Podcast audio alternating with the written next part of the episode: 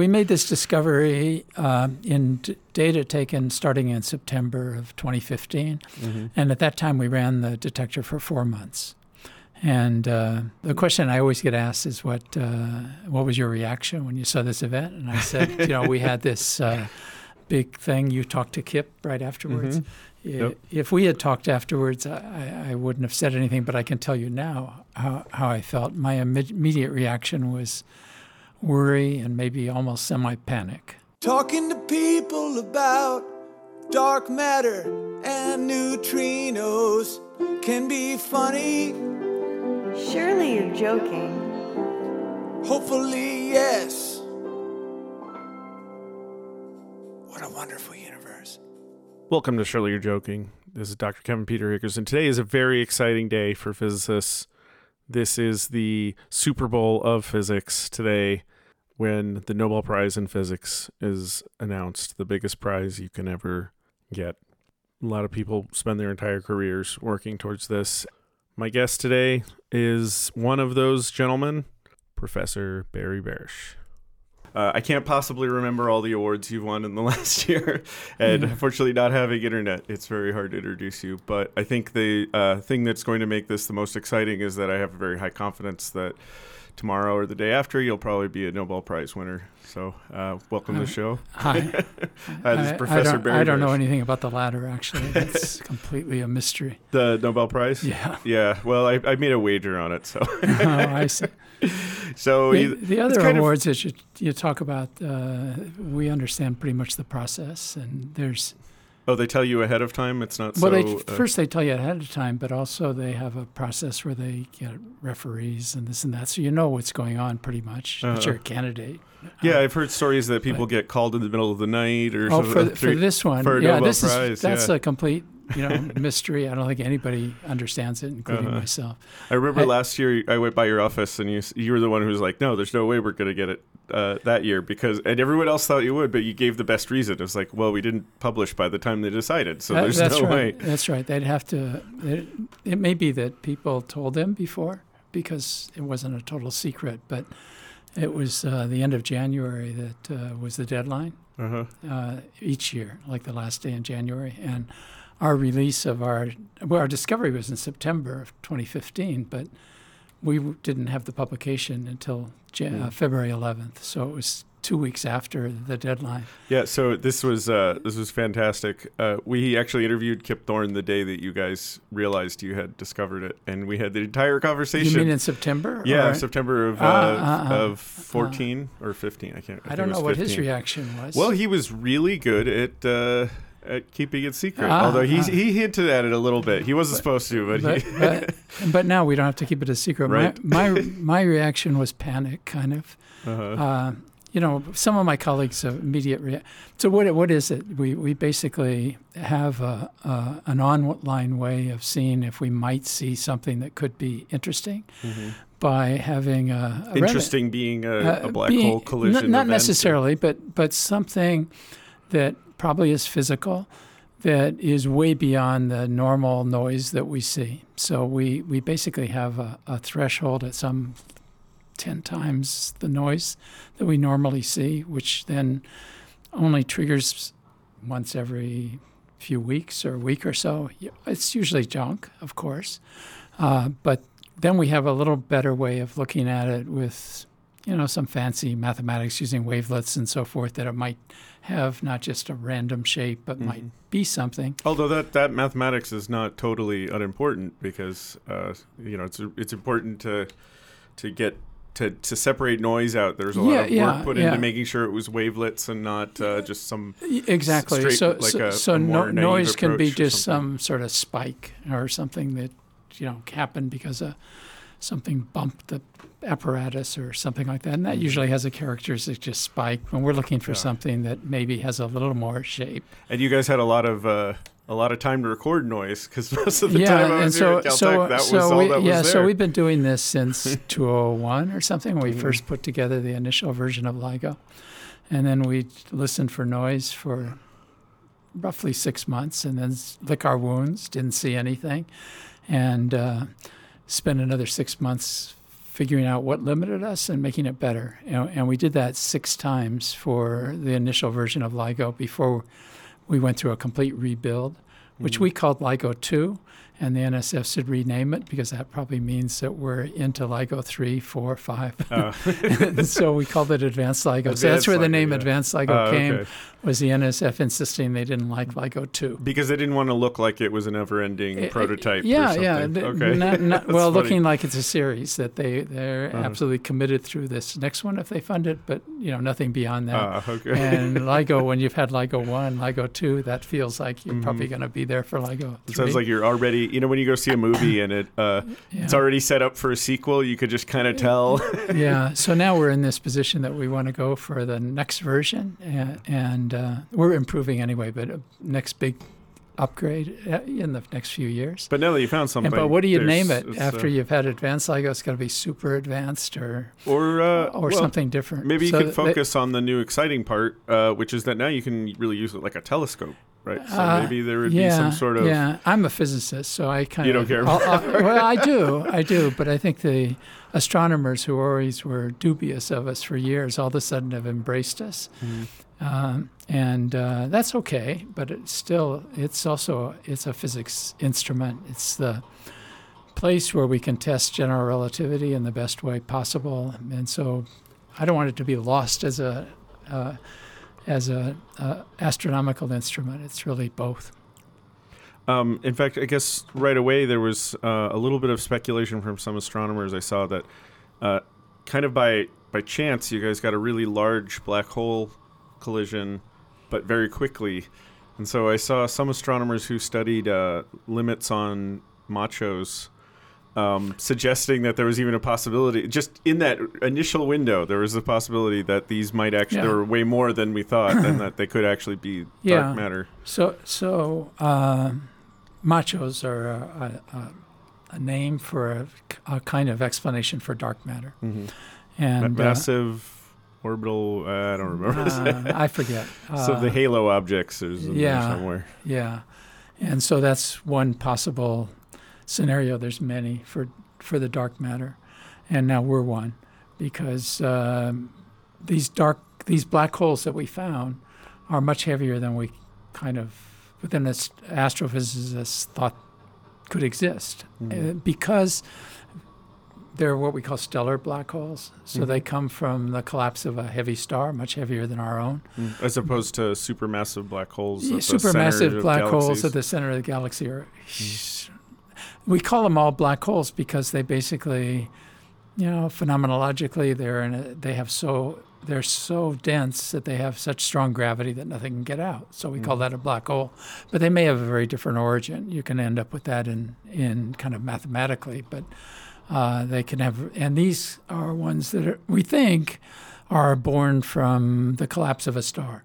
Our own star, our, our sun, if it collapses, is can't make enough density to be a black hole. Mm-hmm. It's too light. So we know that it has to be two or three times the mass of our sun before you, you could possibly have enough density when it collapses to make a black hole. So mm-hmm. our so- sun won't do that, but heavier stars will. However, if they get too heavy, I'm not talking about like supermassive, but if they get more than tens, uh, if they get into the tens, it's hard for them to exist because sun, stars, uh, if they're too big, the outer layers are interact with everything around them and kind of fall apart. So that uh, stellar black holes were thought to exist up to ten, fifteen, maybe solar masses, and here we found the ones we found were each thirty and ended up combining to make sixty solar masses. Mm-hmm. So this is a big surprise.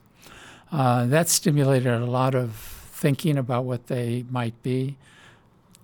Some from astrophysics, you know, what's what? How could you be consistent with not having big stellar objects and still have them? So that required new thinking. And the other was what you mentioned, that maybe they're primordial, mm-hmm. that they came before the rest. The even and, galaxies and stuff. Yeah, yeah. yeah. Just formed and they were out earlier, of the Big Bang. It's directly. Formed out of the Big mm-hmm. Bang.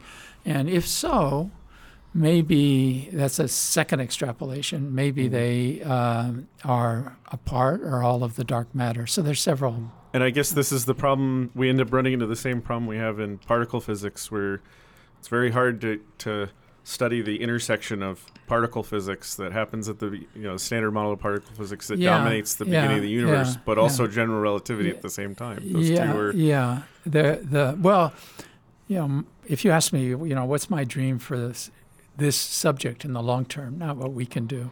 It's that the biggest puzzle for physicists, I think, period, is that we have two wonderful theories of physics, one that works at very short distances, which is quantum field theory and describes the Higgs particle, particle uh, all the particle physics at large accelerators, nuclear physics, and so forth.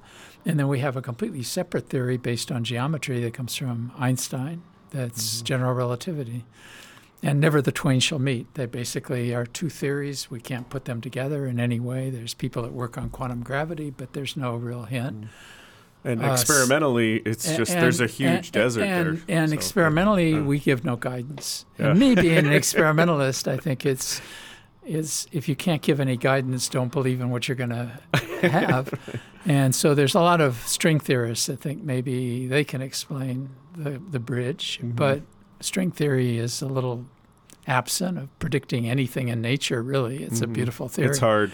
So, I took it. It was so, hard. So my dream, not for us in LIGO, but in the future of this field, is that we'll start seeing, we have this new laboratory to study black holes. So what better place can you study both, if you could do it, both uh, gravity or general relativity in its, in its limiting form in the strong field, and particle physics, where you've got this thing that that had absorbed quantum numbers and did all kinds of things. So it, to me, is the one place where experimentally you could hope someday to get maybe some hints how these two subjects come together, because it's not going to happen by just somebody dreaming it up, probably. And um, so I think that's the long range, from the physics standpoint, that's the long range hope that I would have. In the shorter term, we can test general relativity for the first time mm-hmm. and see whether it's, you know, Einstein's or some other form of and, general relativity. And so far it's on track, right? So far it's on track, but if mm-hmm. you've only seen... What is it, four? We reported five? four, four events, oh. then uh, it's uh, hard to test uh, general relativity much, you know, really quantitatively. What we've seen is we've tested it in a couple of different ways, which is interesting. One is... Maybe, since this is a theory of gravity, maybe gravity or waves that come with gravity uh, are like electromagnetic waves. They have a particle associated with them, the photon. And mm-hmm. so maybe there's something called a graviton. That's not, of course, in Einstein's theory. You know, and we test for that because if there was a graviton, then if it has any mass at all, it changes the form of what we we observe.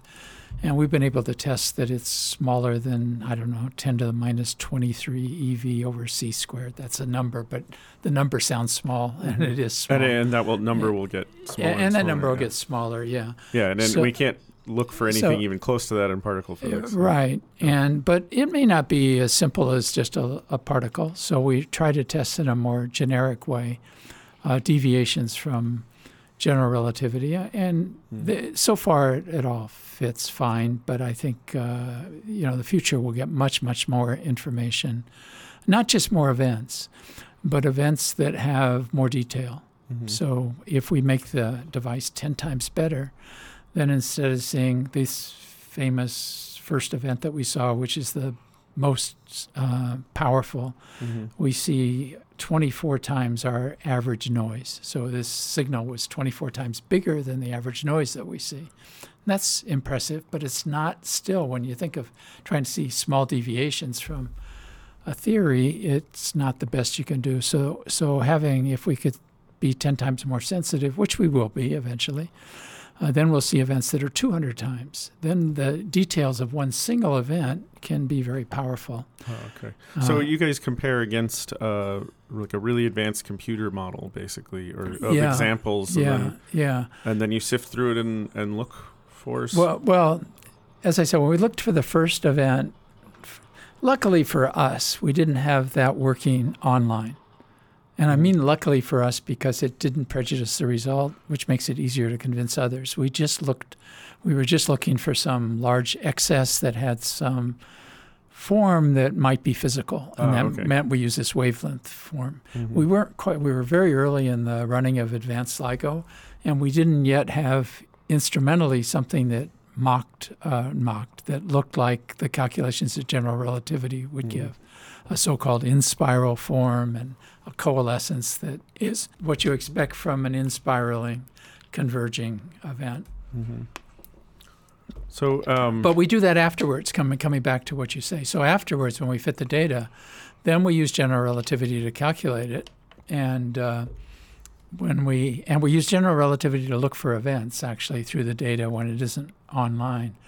And to do that, we have to take all the possible masses that each would have, you know, if there's a binary system, all the orientations and spins and so forth, and every single piece of data in LIGO has two hundred fifty thousand templates that we compare with the data and see if any one of them gives a really significant match. Oh, wow. And, and, and can you generate and more we in can't detail do that. After? We can't do that by the classical way you calculate general relativity because it's just too many calculations. Mm-hmm. So that's where we use uh, approximate methods but have to use uh, numerical methods to do general relativity, and that was the big breakthrough that happened in general relativity. Yeah, when I was a, a undergrad, that was uh, an open problem. And that was, was an open problem then. And, I was and very by the time you were by the time you were a graduate student, yeah, uh, it had been done. There was a yeah. there was a breakthrough. Yeah, and mm-hmm. people learned how to do it on a computer. Yeah, I, I feel that uh, Q C D is in a similar situation because right now we have this you know model lattice Q C D. Um, which is, it's it reminds me a lot, the w- the results that come out of it remind me a lot of the way people were trying to get results from the black hole simulations before the problem was really, you know, so- stabilized and everything. So people could simulate stuff, but then it would kind of just explode and you'd get all this yeah, noise and yeah, nonsense. Yeah, yeah. I feel like Q C D is really in that same position. Right now, it doesn't yeah. make any good predictions, which yeah. is a big problem. So so Q C D, you can do hand calculations. Yeah, quant- or, uh, or, quantum or, chromodynamics. Or, or, yeah, yeah, quantum sorry. chromodynamics is the way to calculate strong interactions between particles and mm. particle physics. All the, and, the particles bubbling inside of nuclei. And yeah, like and, the, and the quarks and mm. glue and so mm. forth and so on. But the calculation of the strong quantum chrom- what's called quantum chromodynamics can be done by hand, or you try to do it by computers. Uh, and I think, as you said, the computer one isn't giving any more insight so far than the hand one. The difference between that theoretical calculation on a computer and ours in general relativity is we had to learn how to do algorithms that would allow you to calculate it Uh, uniquely, like in general relativity. General relativity has the problem that it's all of space-time. It's very difficult. You get fake singularities called coordinate singularities. The, mm-hmm. the calculations where are the, incredibly difficult. Yeah, where the numbers reach infinity y- just yeah, anywhere just, in space. Just because and, of the way yeah. you calculate it. So teaching a computer to calculate it where it doesn't get fooled was the problem. Mm-hmm. For And eventually there was there was a breakthrough Uh, how to do that, and that's what we use now. And so we can use what's called numerical relativity to calculate it. It takes a lot of computing, but not the problem of quantum chromodynamics. And quantum chromodynamics, instead of developing a better algorithm, the attempt was to develop special computers that could do the problem mm-hmm. and uh, uh, large arrays and so forth. And so there's uh, a fair amount of money that's been spent to develop special computing. Mm-hmm. And it always looks promising, but so far it hasn't really caused the same kind of breakthrough. Yeah, we uh, for my thesis work, we we rented some time on the Los Alamos computer, and uh, you can get an answer to about twenty percent. Yeah, after, I just, whereas the, the thing you can measure, you can measure to uh, yeah, ab- about a yeah, part in a thousand. Yeah, yeah, so so yeah. right now, our ability to predict is nowhere near. Yeah, the, exactly. Uh, uh, and uh, uh, so so for us, we have the tools now to be able to Uh, calculate very accurately what general relativity would say, which allow which helps us search because we can create these two hundred fifty thousand templates. Uh, they're not all perfect. We still have work to do there. If the if we have, for example, a binary system, but the the spins are oriented in a funny way, or the masses between the two of them are very, very different, then the calculations don't work very well. So we still have work to do there, but but we can do most of the kinematics. What we can do that's even more important is afterwards we now can calculate general relativity well enough that we can try to take and do a really, um, to learn the detailed physics of the coalescence itself. Mm-hmm. And and uh, and in the future, as we get better and better signals, we can we can do it even even better in testing general relativity and maybe looking at alternate theories and so forth. So that's the that's the future. So you mentioned to me earlier that uh, you every you've worked here pretty much your whole career. Um, yeah. So Cal- we have that in common because I, yeah. I mean, our, our, I've, I've left, but our, I've, I've yeah. always come back very well, quickly. Well, I was away and then I came here. So, oh, okay. so for me, I, I was a high school kid in Hollywood, mm-hmm. uh, Los Feliz oh, wow, area. Yeah. You're very local. And so as a as a kid, uh, I didn't come from an educated family, so I didn't know much about science except the uh, the pillar was Caltech, and so I thought I wanted to go to Caltech, but I didn't know anything really. I applied to Caltech. Uh, but I I was a student in the L A City schools in at the time that they still had a January uh, graduating class. Mm-hmm. So I graduated in January, but Caltech didn't admit students. They didn't have early admissions then. They didn't admit students until March or April, whatever it is, and you had to come in September. So I went to Berkeley to pass time, I thought, uh, waiting to see if I got into Caltech in the in the spring. But by, that was January, by whatever it was, March or April, I fell in love with Berkeley. Yeah. I fell in love with a classmate, a girl, and uh, uh, there was no way I was going to come to Caltech. I did get admitted, but I didn't come. Uh, and then, uh, so I stayed in Berkeley, and in Berkeley, I, I was a particle physicist, and uh, at that time, all the great discoveries were up at the radiation lab, the Berkeley, uh, Lawrence Berkeley Lab, which had a different name then, mm. where they had the big Bevatron and cyclotrons and so forth. And so making heavy elements and yeah, things like that. Yeah. And so when it, well, and and uh, during my time is when they discovered the antiproton. My thesis advisor was Owen Chamberlain, who got oh, the fantastic. Nobel Prize for studying the. Well, he was unavailable. I had a thesis advisor who I could barely get to. Uh, not thesis advisor. This is undergraduate undergraduate uh, research advisor. Oh, okay. Uh, and then uh, I went. I decided I went to graduate school there because they took me, even though you're supposed to go away. Uh, but they took a couple of us the year that I graduated from Berkeley, and so I stayed in graduate school, even though I might have come here or somewhere else. Uh, and then, but when I graduated from From Berkeley as a post as I got my PhD, I came here, and I've been here ever since. So my whole career, one, and my only real job, except for summer jobs as a high school student, was uh, has been my job here. So uh-huh. my only employee has been employer has been Caltech. What were you working on before LIGO? Uh, Were you still doing particle physics? I did or particle did you... physics. Uh, I came here to do particle physics, and I did particle physics. Uh, Uh, varying from work on the big accelerators and even design of accelerators, which I've done since mm-hmm. uh, as an undergraduate. I worked on the uh, one hundred eighty-four inch cyclotron up at the Lawrence Berkeley Lab and learned how to machines worked. And mm-hmm. so I've always worked both on machines and particle physics itself. Was uh, Berkeley a, a nuclear-free zone, like they claimed there?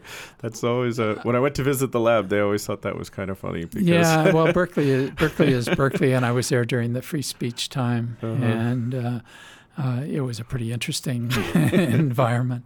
Uh, so yeah, they're still having their, their controversies there. Yeah, now the other way the, now. The speaker, yeah. the speakers, instead of being uh, free speech speakers, instead of being left-wing or super right-wing.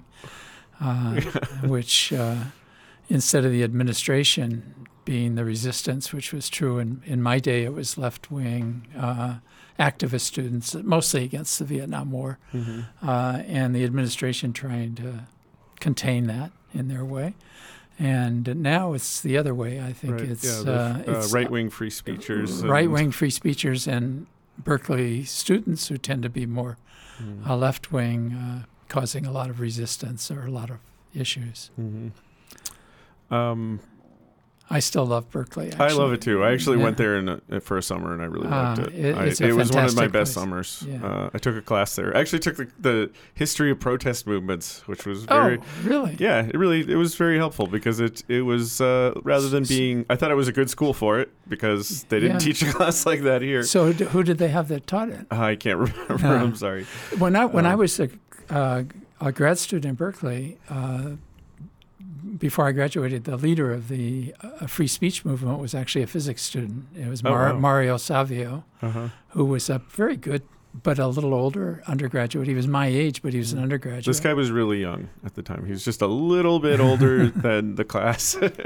But it was great because he talked about when free speech movement, or sorry, when protest movements work, when they don't, how, you know, what it, we analyze which ones collapsed and which ones succeeded. And um, I think actually a lot of people would be wise to, to study up on that because sometimes they don't work and they backfire yeah. or, they, you know, they...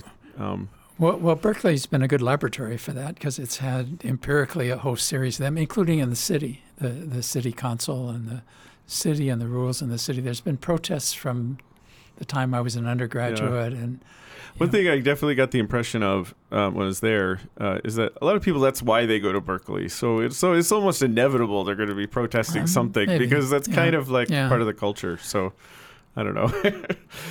Um, I see a lot of like alarmism about people thinking that this is something that's going to like that there's going to be violence in all these schools, and I just I don't, from my experience being there, I don't think that's really true. No, I think no, it's just I, I Berkeley people like to to to say their mind no matter what. Yeah, I, I think you're right. It, it's with, built into the culture. Kind yeah, of, uh, and it's a good place for it. Really.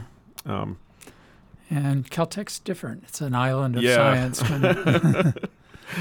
Yeah, sometimes I get into arguments where people say, oh, that's just because you, if I have some opinion that's considered too left-wing or something. I'm not even a very liberal person, to be honest, but occasionally I'll get the, oh, college just makes every, you know, you college elitists think that everything is like that. And I'm like, you know, Caltech is not like most yeah. colleges. Yeah. I don't know what you think is, because yeah. uh, I've compared the two, and they're complete opposite extremes in terms of that. I would say most uh, Caltech students, and it's very apolitical well, in a way. But. Yeah.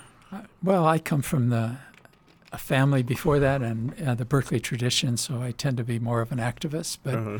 but uh, I'm at Caltech to do now? my son. Uh, yeah, yeah. Oh, okay. Uh, you've been uh, telling me about it.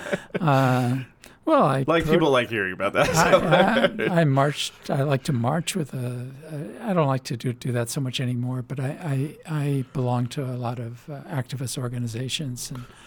Believe in everything from, you know, Amnesty International to free spe- any free speech or or the women's movement after uh, our present president took mm. over and so forth. So did I, you go to the I, science and I live march? In, and I live in, yeah. My no, my wife went to the science march oh, at my okay. urging, but uh, I'm not. I guess she would have done it anyway. But I live in Santa Monica, and, mm-hmm. in, and Santa Monica tends to be a, a activist oh, yeah, area. Absolutely. Yeah. So. Uh, Until you get to the Venice Beach part, and I, I come here to I come here to Caltech to do my science, which I love too. So I, have mm. I think that's the main reason Caltech's not very political. I don't think it's uh, an issue with politics. It's just that people here are very focused on being uh, and, and size uh, and size. I think I think it takes a critical mass of people to to do anything. Oh yeah, because yeah, if it's, it's just some fraction of the population that's protesting, then it could just be. Two yeah. or three people. Yeah. That was one of the things I, I loved about Berkeley when I was there is that there was, it seemed like there had to be a protest about anything. And so, but a lot of the issues weren't important. And yeah. so there'd be yeah. like ten people there. Right. It's the only, right. I think it's the only place in the That's world. That's what I meant. It was, it's kind of built into the culture there, whether it's got to do with parking in the city right. or something right. else. There's something going on all right. the time. There'd be and, some minor issue yeah. and there'd be a little crowd. In well, well, minor to you, but not, to, to, those, not yeah. to those ten people who are doing it. And if it was here and it was the parking at Caltech, uh, there'd be one or two. Right. You know, so it doesn't work. Yeah. But it, but but it, uh, uh, as you said, a place depending on its culture attracts a certain kind of people, and Berkeley mm-hmm. has got that culture. Yeah. So I know some people have been asking me about uh, neutron star collisions, and yeah. uh, so I have two questions. One is, have you seen neutron stars? And then the, the follow up is. Uh, Are, have you released all the data, or, or like, are we going to be surprised with new events, or are you just are you yeah, picking yeah. hand picking so, ones okay. to release that? So you know that's about? a multi-part question. Yeah, which, sorry. So we, we, we made this discovery um, in d- data taken starting in September of twenty fifteen, mm-hmm. and at that time we ran the detector for four months. And uh, the question I always get asked is, what uh, what was your reaction when you saw this event? And I said, you know, we had this. Uh, big thing. You talked to Kip right afterwards. Mm-hmm. I, yep. If we had talked afterwards, I, I wouldn't have said anything, but I can tell you now how, how I felt. My immediate reaction was worry and maybe almost semi-panic. Uh, mm-hmm. um, we weren't ready. We were ready, actually, but, you know, we weren't mentally ready. We were technically ready. And and you had already had a bad experience, too, with the a paper being written, I think? That oh, no, happened? no, no. That, that well, I'll come to that. So, okay. so uh, that wasn't a bad experience. People just don't understand it. So, oh, okay. uh, so I'll, uh, I'll uh, well, so that's a bad experience. But uh, any, anyway, we started, we were, we had, uh, we had fixed We had redone the whole apparatus after six tries, starting in two thousand one, where each time we'd run for some number of months, and then we'd lick our wounds and fix it and make it better, know what limited us and make it better, and then run again. And we did this a total of six times with the initial LIGO that we had. Never saw anything, which is good in the sense that we didn't get fooled by anything. So we knew we weren't limited by uh, by us. We just weren't sensitive enough to see anything. And we had started working early on, on how to make a better detector, but it required really turning off and rebuilding the guts of this interferometer, this very sensitive interferometer. Well, it's basically a, a big hollow tube in the ground, most it's, of it. It's a big hollow tube where we send light in two perpendicular directions and measure very accurately how long it takes to go down one and go down the other. If, they, if, it, if, it, if it's equal, they come back and it cancels each other. That's what an interferometer is. And if one arm gets a little longer than the other or shorter than the other, then they don't completely cancel, mm-hmm. and we see some light. And that, uh, and we do this with lots and lots of light so that we a little, if a little bit comes through, it might be that one arm got longer, one arm got shorter. And that's exactly what happens when there's a gravitational wave. It mm-hmm. distorts space-time in a way that one arm gets a little longer and the other a little shorter. Then it reverses in the with the frequency of the gravitational wave. So the, a little the, light comes through. So we usually sit. The bigger the bigger problem though being that a lot of other things, anything yeah, that yeah. shakes it so, also so, does it. So, so we sit usually and, and it's totally dark except for yeah. the fact that there's natural things that make it slightly different, and that's what we call the noise. Okay. And uh, and we keep working to make that smaller and smaller and smaller and smaller. And we did that for six tries in initial LIGO. Never detected anything. Uh, somehow the N S F kept funding us, which mm-hmm. is a miracle. I, how and, do you work on something that long, just year you, after you, year, you, knowing your you goal can, is so far? You can far. work on something that long if you have a real dream and you believe in it and you don't have a kind of uh, a emotion, um, emotional set that requires you to have uh, what maybe a psychologist would call instant gratification. Mm-hmm. So you're saying so, Trump so a lot would of not people, be, he would he, not be a good candidate yeah, to work yeah, on this he experiment. Needs, he needs instant gratification, whether somebody claps or whatever. But not all of us need gratification, but but I'm saying in the extreme. It, and so we had, did a lot along the way that if you're an experimental physicist, gives you a lot of gratification, making things more sensitive. Mm. It's a fantastic device. And right. so there's a lot of, uh, and we published all the things you need to do.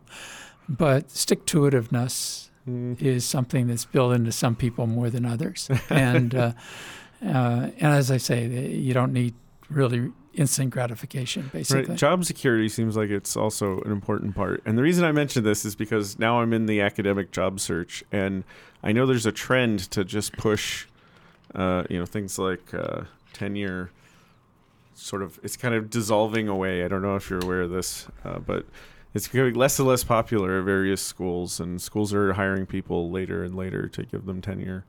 Um, yeah. And do you worry uh, uh, that that uh, might stop this kind of research where... Uh, I mean, like you said, people are publishing, so maybe it's not. You know, it's not I, a big I think deal. I think people do what they love, and the big problem here isn't tenure. Uh, although people worry about it, and I, I, I don't want to dismiss that. I think young young people have a very uncertain future in terms of what the whether the rules are going to change under them, whether uh, schools are going to expand like they did during my era because of the baby boom. Uh, and so whether there will be jobs and so forth, that's that's all real. But somehow there's going to be physicists and people are going to be doing this. So in terms of what we're talking about, which isn't the social and job security, The problem is much more whether the government will fund it. Right. Yeah. And, and those are related. And you know, they're related. Yeah. And but I think the to, big difference that I think now, to talk seriously for one minute, now that's different than when we got it. We got funded for LIGO in nineteen ninety-four. Mm-hmm. For the, it, a lot of work was done before that, and all that design and things that uh, my colleagues Ray Weiss and Ron Drever did were earlier. But the funding, the big funding that Congress would pay attention to and the taxpayers and so forth started in nineteen ninety-four. And we've had been fun, been all together over the years. Uh, it adds up to more than a billion dollars that's gone into LIGO. That's a lot of money. Mm-hmm. And you only have to go back two years. We had done nothing. It's not true. We published articles and made a sensitive instrument, but it, nothing that not would justify one point one billion dollars. Well, although here's the funny part. Uh, the public... Probably a lot of time, I mean, obviously the discoveries are very important to the public, but I noticed that there's a tendency for scientists to see the science part as the only thing that's worthwhile. Whereas right, the po- right. I mean, there was a lot that came out of that billion right, dollars that right. had nothing to do with the science right, because right. now we know how to make one of yeah. these devices, and yeah. that has all kinds uh, yeah. of yeah, there's an incredible amount of technology. There's an incredible amount of uh, uh, know-it, all, what, learning how to do things that mm-hmm. came out of it. Um, there's yeah, uh, and, and there's a certain amount of science that comes out of not seeing things mm-hmm. uh, because that limits what people's imagination is. So we right. set a lot of limits, published a lot of papers, but we didn't reach our goal. We didn't right. discover gravitational waves. But that duality, I think, is one of the reasons why the public should really consider funding fundamental science, because oh, of the absolutely. fact that the scientist's goal is that discovery yeah. and but, the public's but, goal is uh, you know the things that come out of it. And but, but my concern now is, is is a real one just for a minute, and that is twenty-two years ago uh, the N S F, which is our funding agency for basic science, physical mm-hmm. science, is uh, uh, the main source, and it's really a it's really I think The, the head of the N S F, the head meaning not just the person that's the head, but kind of was screwed on right, and meaning the values of the N S F was to do the best science mm-hmm. at the time we proposed this. And so you can ask, why would they fund fund this? I think it was really based on the people at the top of the N S F choosing to do something that was high risk, that's always dangerous, mm-hmm. uh, um, or take risks to reach because of the scientific potential was so great. Yeah. I'm not at all convinced that, and this happened through twenty years, that they kept, we were a line item in Congress, so we mm-hmm. could have been attacked at any time. Different directors at the N S F were there, but somehow they protected us and defended us, and we got our funding.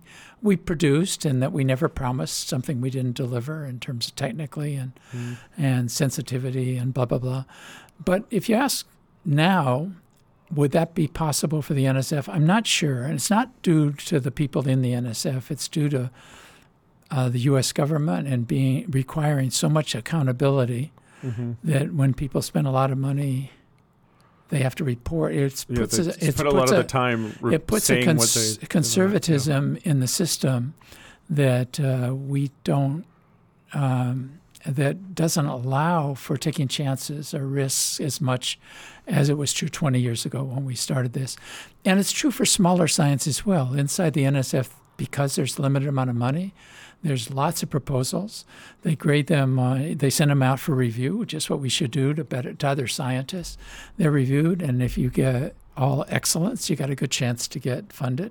If you get some, you know, three excellence but two goods or something, you probably have less chance. Mm-hmm. And the ones that aren't all excellence can be because it's not as good, or it could be that it wasn't convincing to the reader that they were going to be able to do what they said they could do. In other mm-hmm. words, the risk-taking becomes minimized in the system more and more over time. Mm-hmm. Yet to do great science, you have to take risks. Right, right. So There's how do we do this weird uh, uh, like contradiction where Uh, for any kind of government waste, I've seen this where people want to. Everyone wants to, to cut down on government waste, but there's a point where cut the the action of creating the bureaucracy that cuts down on the waste itself is the way ends yeah, up being yeah, the yeah, waste. Yeah.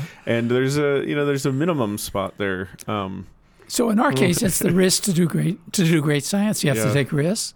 Uh, to do other things, um, you have to make the risk level so low, mm. say in safety issues sometimes, that uh, it becomes outrageously expensive. Mm-hmm. Yeah, a lot was, of the, the main, one of the limiting factors in the stuff that we do in nuclear physics is definitely safety. That's yeah, always yeah, exactly. It. That's and, one of the and, biggest costs. And, that's always the And so the top. You can you can never make the chance that there be accidents go to, or yeah. go to zero. Right. And so where but do you find the right put, yeah, balance? Put, and, and then when there is an accident uh, in one of these large laboratories, the the consequences are so dire that mm-hmm. there's so much spent on making things safe sometimes that uh, that it becomes too expensive. Yeah, yeah, I, and, and and just the public does not want to hear nuclear accident yeah, at all. Yeah, that is just yeah, not a thing yeah, that yeah. people can handle. Yeah, even when there's significantly other more dangerous things, like driving to the lab, for example, is so, one of the most dangerous things you right. can do. Um, falling so, off a ladder or something like right. that.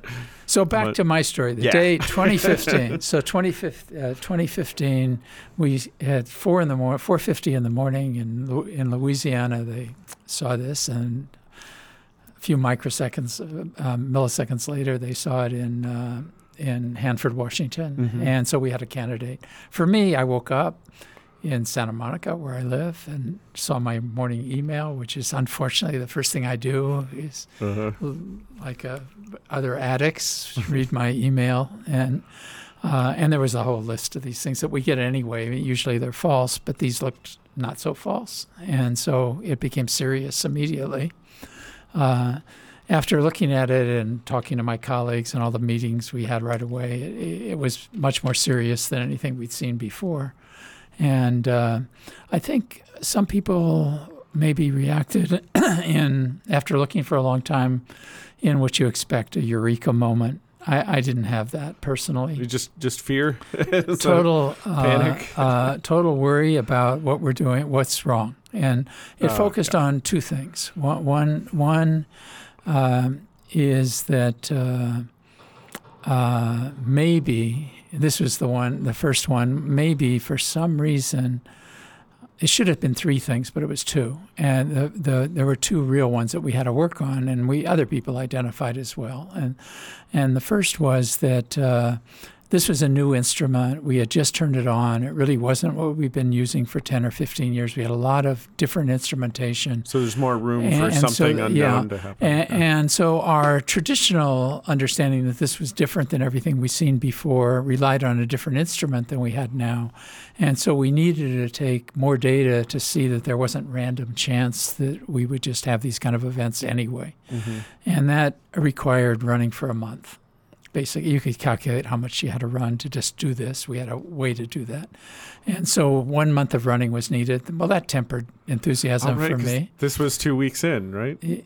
Or well, this the... was this this happened five or six days in, and oh. we needed an, another month's running. We do that because we look at fake uh, coincidences between our two detectors that are out of time. Meaning right. they're not real, they're mm-hmm. fake. Because these and things are, are jiggling and naturally wiggling, and or you know, the, and so there's them, some random chance that yeah, you throw the die and they, they happen. Both at the of same them time. happen. Yeah, so we look at them mm. when they're not in time with each other, right.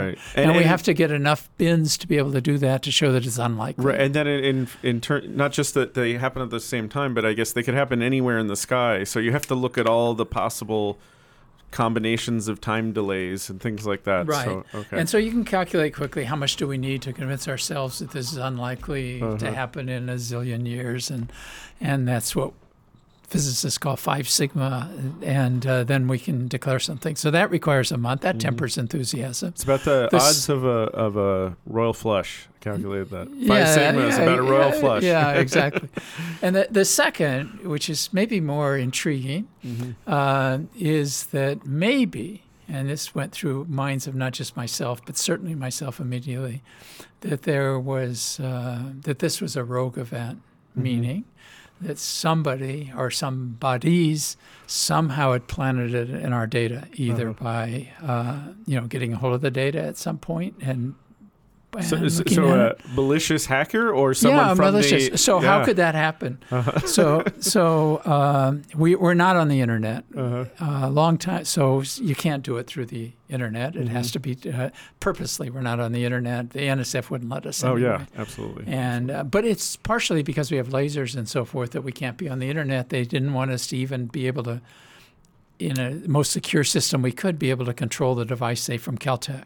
Mm-hmm. They wanted it local, and, mm-hmm. and we understood that. We so, had a similar issue with an experiment yeah, I worked yeah, on. Yeah, yeah okay. Like, so at one time, we hoped to have a control room here at Caltech where we could mm-hmm. fix things, mostly because the experts are here, not at the site. You don't want mm-hmm. them to jump on an airplane all the time. So we have a passive way to look at things here, but we can't change anything. Mm-hmm. So that, so that, uh, so it would have to be done locally. But not totally, because in the end, we bring the data from these two observatories, one mm-hmm. in Louisiana, one in Washington, to Caltech, and the data is merged at that point. So mm-hmm. the first question is, once it's merged, can you just superpose an event on top of that? And mm-hmm. that would be software done. But then that's pretty easy to, dis- to dispel by just going back enough so that they were still separate before they were sent. And we have the data, so we could go back. But there's more than that. We can go back further into the apparatus and see if somebody could, you know, somehow uh, inject it mechanically, because we have methods to put false events into the apparatus, is something you referred to earlier. Uh, and so it takes a while to trace back. Again, what we did there is develop a, a red team, if you want, uh, a team of experts that we have inside that were given the job to go find everything and report back to us. And that took about a month. Mm-hmm. Okay. So while some of my colleagues were high on a cloud, I was still worried about both these things. And by mid-October, so this was September, by mid-October, we had both results. And we, beyond doubt, we proved that there was no rogue event. Um, now we're, we have so much security, it would be absolutely impossible. But uh, because cause you guys weren't even running long enough that you yeah, thought you had to worry yeah, about this yeah, yet. Yeah, yeah. exactly. And uh, so we proved it for that event. But and then it, by mid-October, then we were convinced. But then we had to see what this was, and that would require another month's work. And, and that was using numerical relativity and all these things we said. And, and by mid November, things looked really good. I mean, not only did this event stand up, but you could show what it was, that it was these two heavy black holes and that they were, you know, mer- merging and they looked very much like general relativity and blah, blah, blah. And so along with my colleagues, I agreed, I didn't dissent, that we would write a paper. And uh, we wanted to write a paper and have it refereed, something very important to physicists, before we went public. We really wanted to make sure that what we did was right and defendable by experts looking at it before we went public, mm-hmm. because you don't want somebody later to be able to point out something you did wrong, or, right. and you want the stamp of approval on it. Although sometimes the funny part is uh, you find out a, a group like that has made a discovery when suddenly they stop talking about anything that's mm. going on. And, there and were, I think that, that happened There, there were rumors. there were rumors, and... Uh, And those rumors were out. And our big fear was not the rumors. That's fine. The rumors are bad if you end up not having something because right. you made a lot of publicity and then mm-hmm.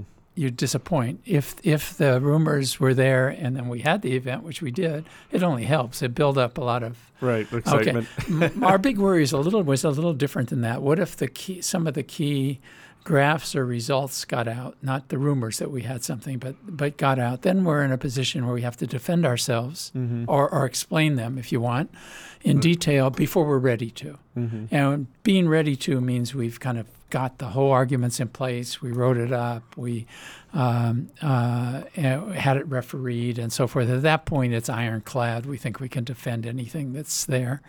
Um, and so... Th- That's what we kind of aimed to do and tried to keep it as secure as we could. But there were rumors all over the place, mm-hmm. as there are now. I'll come back to that. And there were rumors all over the place. And uh, we had this I- idea then that we would – there's a method. I used to be president of the American Physical Society. And in the American Physical Society, the main journal that we have is Physical Review Letters, which is mm-hmm. where we decided to publish, mm-hmm. which is I had strong feelings that we should. It was kind of loyalty. Mm-hmm. And it's a very important journal.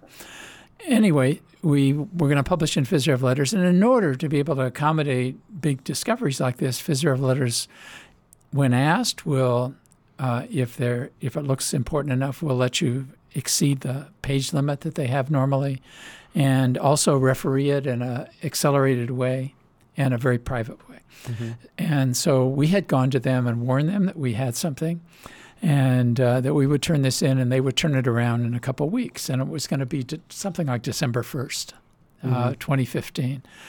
Uh, we weren't quite ready on December first because because when you have a thousand people in a collaboration, you can imagine the arguments are about every adjective that you use in the in the paper.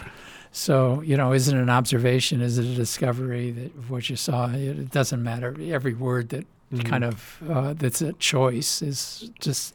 So we had the paper, which was written very well, kind of in readability, but we were doing the final things, and it took us another week. Mm-hmm. So it was like the end of the first week in December that we went back to Phys Rev Letters, and they. Th- I'm telling you, this is a personal story. I'll get back to why in a minute. Okay. So uh, here I was just doing this all, and had bought the argument that this was ironclad and everything, and uh, we called them again, ready to submit, say December seventh or some date like that. And they said they couldn't do it in a couple of weeks now because Christmas vacation was pending.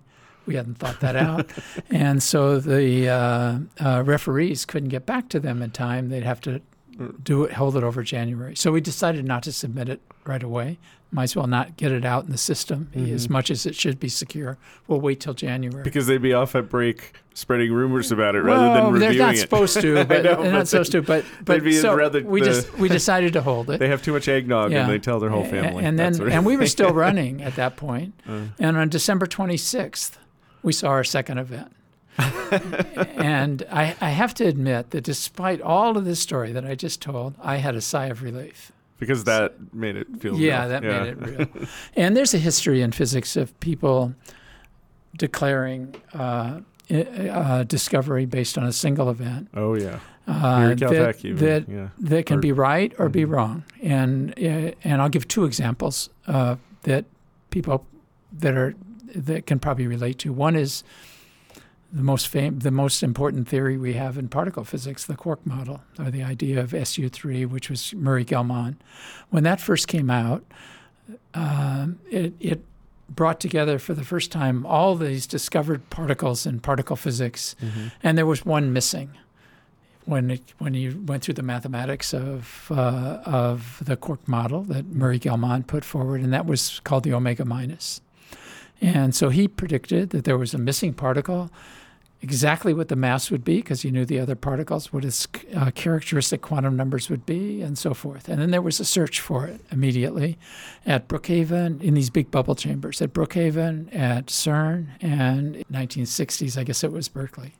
So um, anyway, the uh, it was found at Brookhaven, and uh exactly the right mass, exactly the right everything. And it was beautiful. All the things that don't always happen, like neutral particles, like photons converted, so you could see them and reconstruct the event totally over-constrained. And, and so on the basis of one event, it was a great discovery, and that made the, the theory made everything believed work by everybody. Mm-hmm. A second one was a little closer. It was even closer to home for me because I was doing it at the time. In, in about nineteen eighty or seventy-nine, Uh, uh, a Dutch theorist showed that uh, one of the big goals of physics, that is a, a, a unified theory, would require, if it used the same mathematics we use for doing, say, particle physics, non-abelian gauge theories, that if it had the same mathematics, there had to be,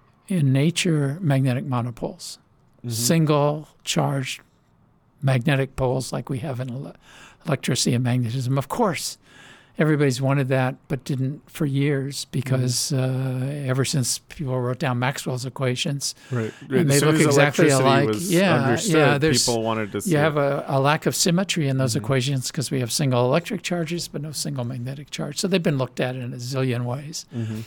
But and w- when.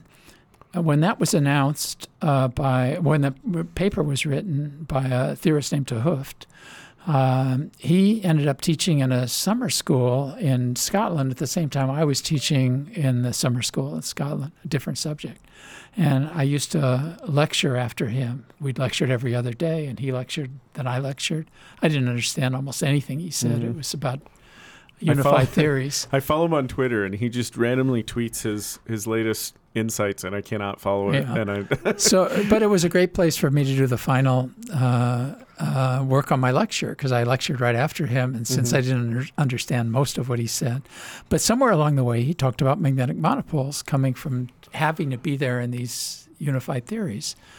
And what I re- and then I started. I had known of, because I was in Berkeley. There were searches that had been done on accelerators, so I knew quite a bit about what had been done. I didn't have a research library near me, but from everything I could tell, all the searches that had been done up to that date, this is nineteen seventy-eight, were irrelevant, because without knowing it, they had assumed that the mass of the monopole was something like the mass of other elementary particles. Mm-hmm. Um, and, of course, I guess it can be... Instead, the mass of these monopoles would be the mass of unification, and that was ten to the fifteenth times heavier. Mm-hmm. And if they're ten to the fifteenth times heavier, they couldn't be produced on accelerators. Mm-hmm. They wouldn't stop in moon rocks. For example, moon rocks, one of the first things that was looked for was magnetic monopoles. But if they're normal mass, they come uh-huh. in and stop, and you'd have this density of moon. But if they're heavy, they go right through the moon. So...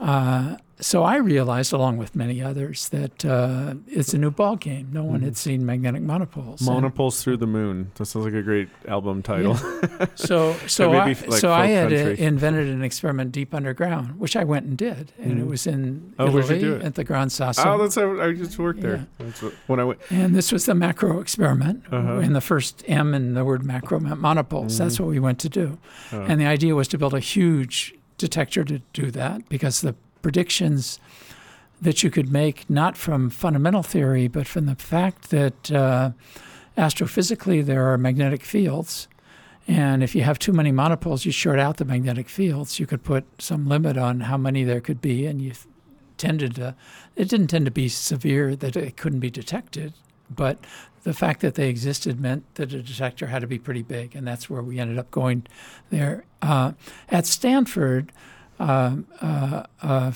a physicist, a very good physicist, didn't pay attention to how big it had to be. Instead, he picked a great technique, which is to take a wire, uh, a superconducting loop, and if a magnetic monopole went through, it would create a current around it, and that current would be exactly a certain amount. And uh, in his little ring one night when no one was in the lab, but it wasn't it wasn't a rogue event. He detected an event, but no one was there to do checks and so forth. And in the morning, they found this event because they recorded it. It was a very small experiment where they actually left it at night when they took data. And that experiment was wrong, but no one ever knows why. We just have done the experiment thousands of millions of times better and never saw another event. Mm-hmm. There was a lot of excitement in nineteen eighty-one when he uh, announced the event. He's a very good physicist, but it's basically declaring victory, if you want, or a discovery based on one event. So I had history in one direction, history in the other direction, right. both which were pretty close to me. Uh-huh. And so I had uh, concerns deep underneath, no matter what we saw, that somehow... Somehow, despite ourselves, we were either being fooled or fooling ourselves. Mm-hmm. And it was not, I didn't realize this at the time, it wasn't until we saw a second event, which was quite different in nature and so forth, that I was completely convinced. Okay. So, yeah, the worst, I guess, would have been an exact copy of the first one. Yeah, it was exactly horrible. And, and this was different, so different that it used different techniques for us to pull it out of the noise, and uh, lived a long time in our apparatus compared to the first one. It was lighter particles, and um, but uh, and now we have a now new we've re- detector. We've right? reported four. Okay, but then we also just this week there was a, a new detector. Yeah, yeah. So we have data. a so we we the last event that we detected has. What's great about this is everybody's excited by what we did and discovered something. But uh, we, uh, it's just keeps paying off in the science, and it's only going to mm-hmm. get better. So one problem is that what we see are astronomical objects somehow. And so you can ask whether they're seen by any astronomical um, facilities. And to do that, we have to know where they come from. Mm-hmm. And with two LIGO detectors, we can't tell. It's basically triangulation that mm-hmm. tells. We tell a little bit. Because it's two points and, you know, the, the two, time two, delay, so yeah, you can only yeah. make a circle on the sky. Yeah, roughly. And if Maybe you look at our first paper, you're right and not quite, because not we actually you, show you it comes detectors. From the southern hemisphere. Oh, okay. And why? How do we do that? This is a little subtlety, just because you said it would be a ring in the sky if you have two. Mm-hmm. The two detectors are at different configurations. The, the, they're uh, halfway across the U S, and an interferometer doesn't have a spherical acceptance. It's oh, yeah, a, it's, its antenna um, pattern is different depending on whether where it's coming from. Mm-hmm. And so by looking it at measures the which at way the, the wiggles are. Yeah, are, are, and so looking at the amplitude in the two and not just the time mm-hmm. that it arrives, we were able to see that it came from the southern hemisphere. Mm-hmm. Nevertheless, southern hemisphere is pretty big, and we could limit it a little bit, but you really need a third detector. We've mm-hmm. been waiting for the third detector to come online, which is not us. It's a detector that's a French, um, Italian originally, and now Dutch and Polish uh, detector in, in Italy near Pisa. And uh, they came online this summer. And uh, the fourth event that we've reported uh, was seen in middle of August. Yeah, I saw a little graphic where it was, it's a nice little and, pinpoint now on the yeah, sky. Yeah, like a, and so we show on that graphic what what happens from our, they're not quite as good as us yet. Maybe won't be, I don't know. But but even with them not working as well as we, they see the event enough to actually constrain where it is to more than ten times better than we did on our own by by what we had. So that's great, because it means for the future that we can try to connect what we see with uh, others. That fits into a rumor that you just asked me. Oh, which is the... Which is the following, that black holes are not going to be seen by any astronomical instrument. That's by their nature. They don't emit mm-hmm. anything. But if we see other things, other phenomenon that aren't black holes, then they may have astronomical counterparts. Like neutron stars. Yeah. yeah. And the reason we look online, and we saw this first event very quickly, Uh, isn't because we're curious online. It's much easier to do us do it offline, but it's because the events that we look for are transient. They come and they're gone. Mm-hmm. Some phenomenon happen, and it comes and then it's gone. So we somehow have to tell uh, that we see something to astronomers so they can look if they want to uh, uh, quickly. And mm-hmm. so we have algorithms to quickly look at the data, and so they can point their telescopes. So they can point their it. telescopes, uh-huh. and then we send them what information we have, and say we might well say, "Oops, mm-hmm. we're not sure, but this is the best we can do online." We try to mm-hmm. keep that down to a rate that doesn't make them constantly have to do something, and not so rarely that they forget about us. So that, that rate ends up yeah. being something like a one to two times a month. Okay. Then so we just set a whole new world. We set a level of now. one or two oh. times a month, but oh. they're not real necessarily.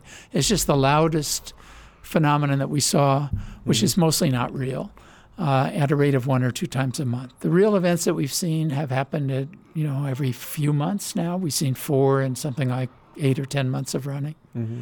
So every few months. So mostly they're not real, uh, but we send what we have. We, we sent Uh, information on, on an, an event, so this part's public, uh, in August, and uh, that event had masses of the two elements that were consistent with being neutron stars rather than black holes. Mm-hmm. Not these large things. Like, yeah, yeah. You know, somewhere yeah. under three yeah, solar masses. Exactly. And uh, that alerted the astrono- astronomers. They've uh, not kept as quiet as we keep. Of course, we didn't expect them to keep. But I heard about uh, it somehow. And, and so uh, it's around that mm. they see something, but we haven't. Uh, but we see many things that are real, many that aren't in this alarm system. Mm. You guys, we're still, still analyzing our data. Uh, we've given that particular. Uh, th- we finished running our, our run at the end of August. It took us six months to announce the first event, so it takes a while for us to do analysis. But we've given that particular event high priority, and we'll uh, say whether it's real or not in a few weeks. Okay. Well, so far you guys keep secrets better than White House, so you're doing something right. Uh, thank you, um, Professor uh, Barish. Um, it's been great talking to you, and I hope the next time I, I see you, you'll be a Nobel laureate, and I have a lot of confidence you do. You know, I know you, you were cautious about the first event. I could see your eyes are cautious about it this time. So uh, thanks for coming on the show. It was a lot of fun. Thank All right, you. Thanks.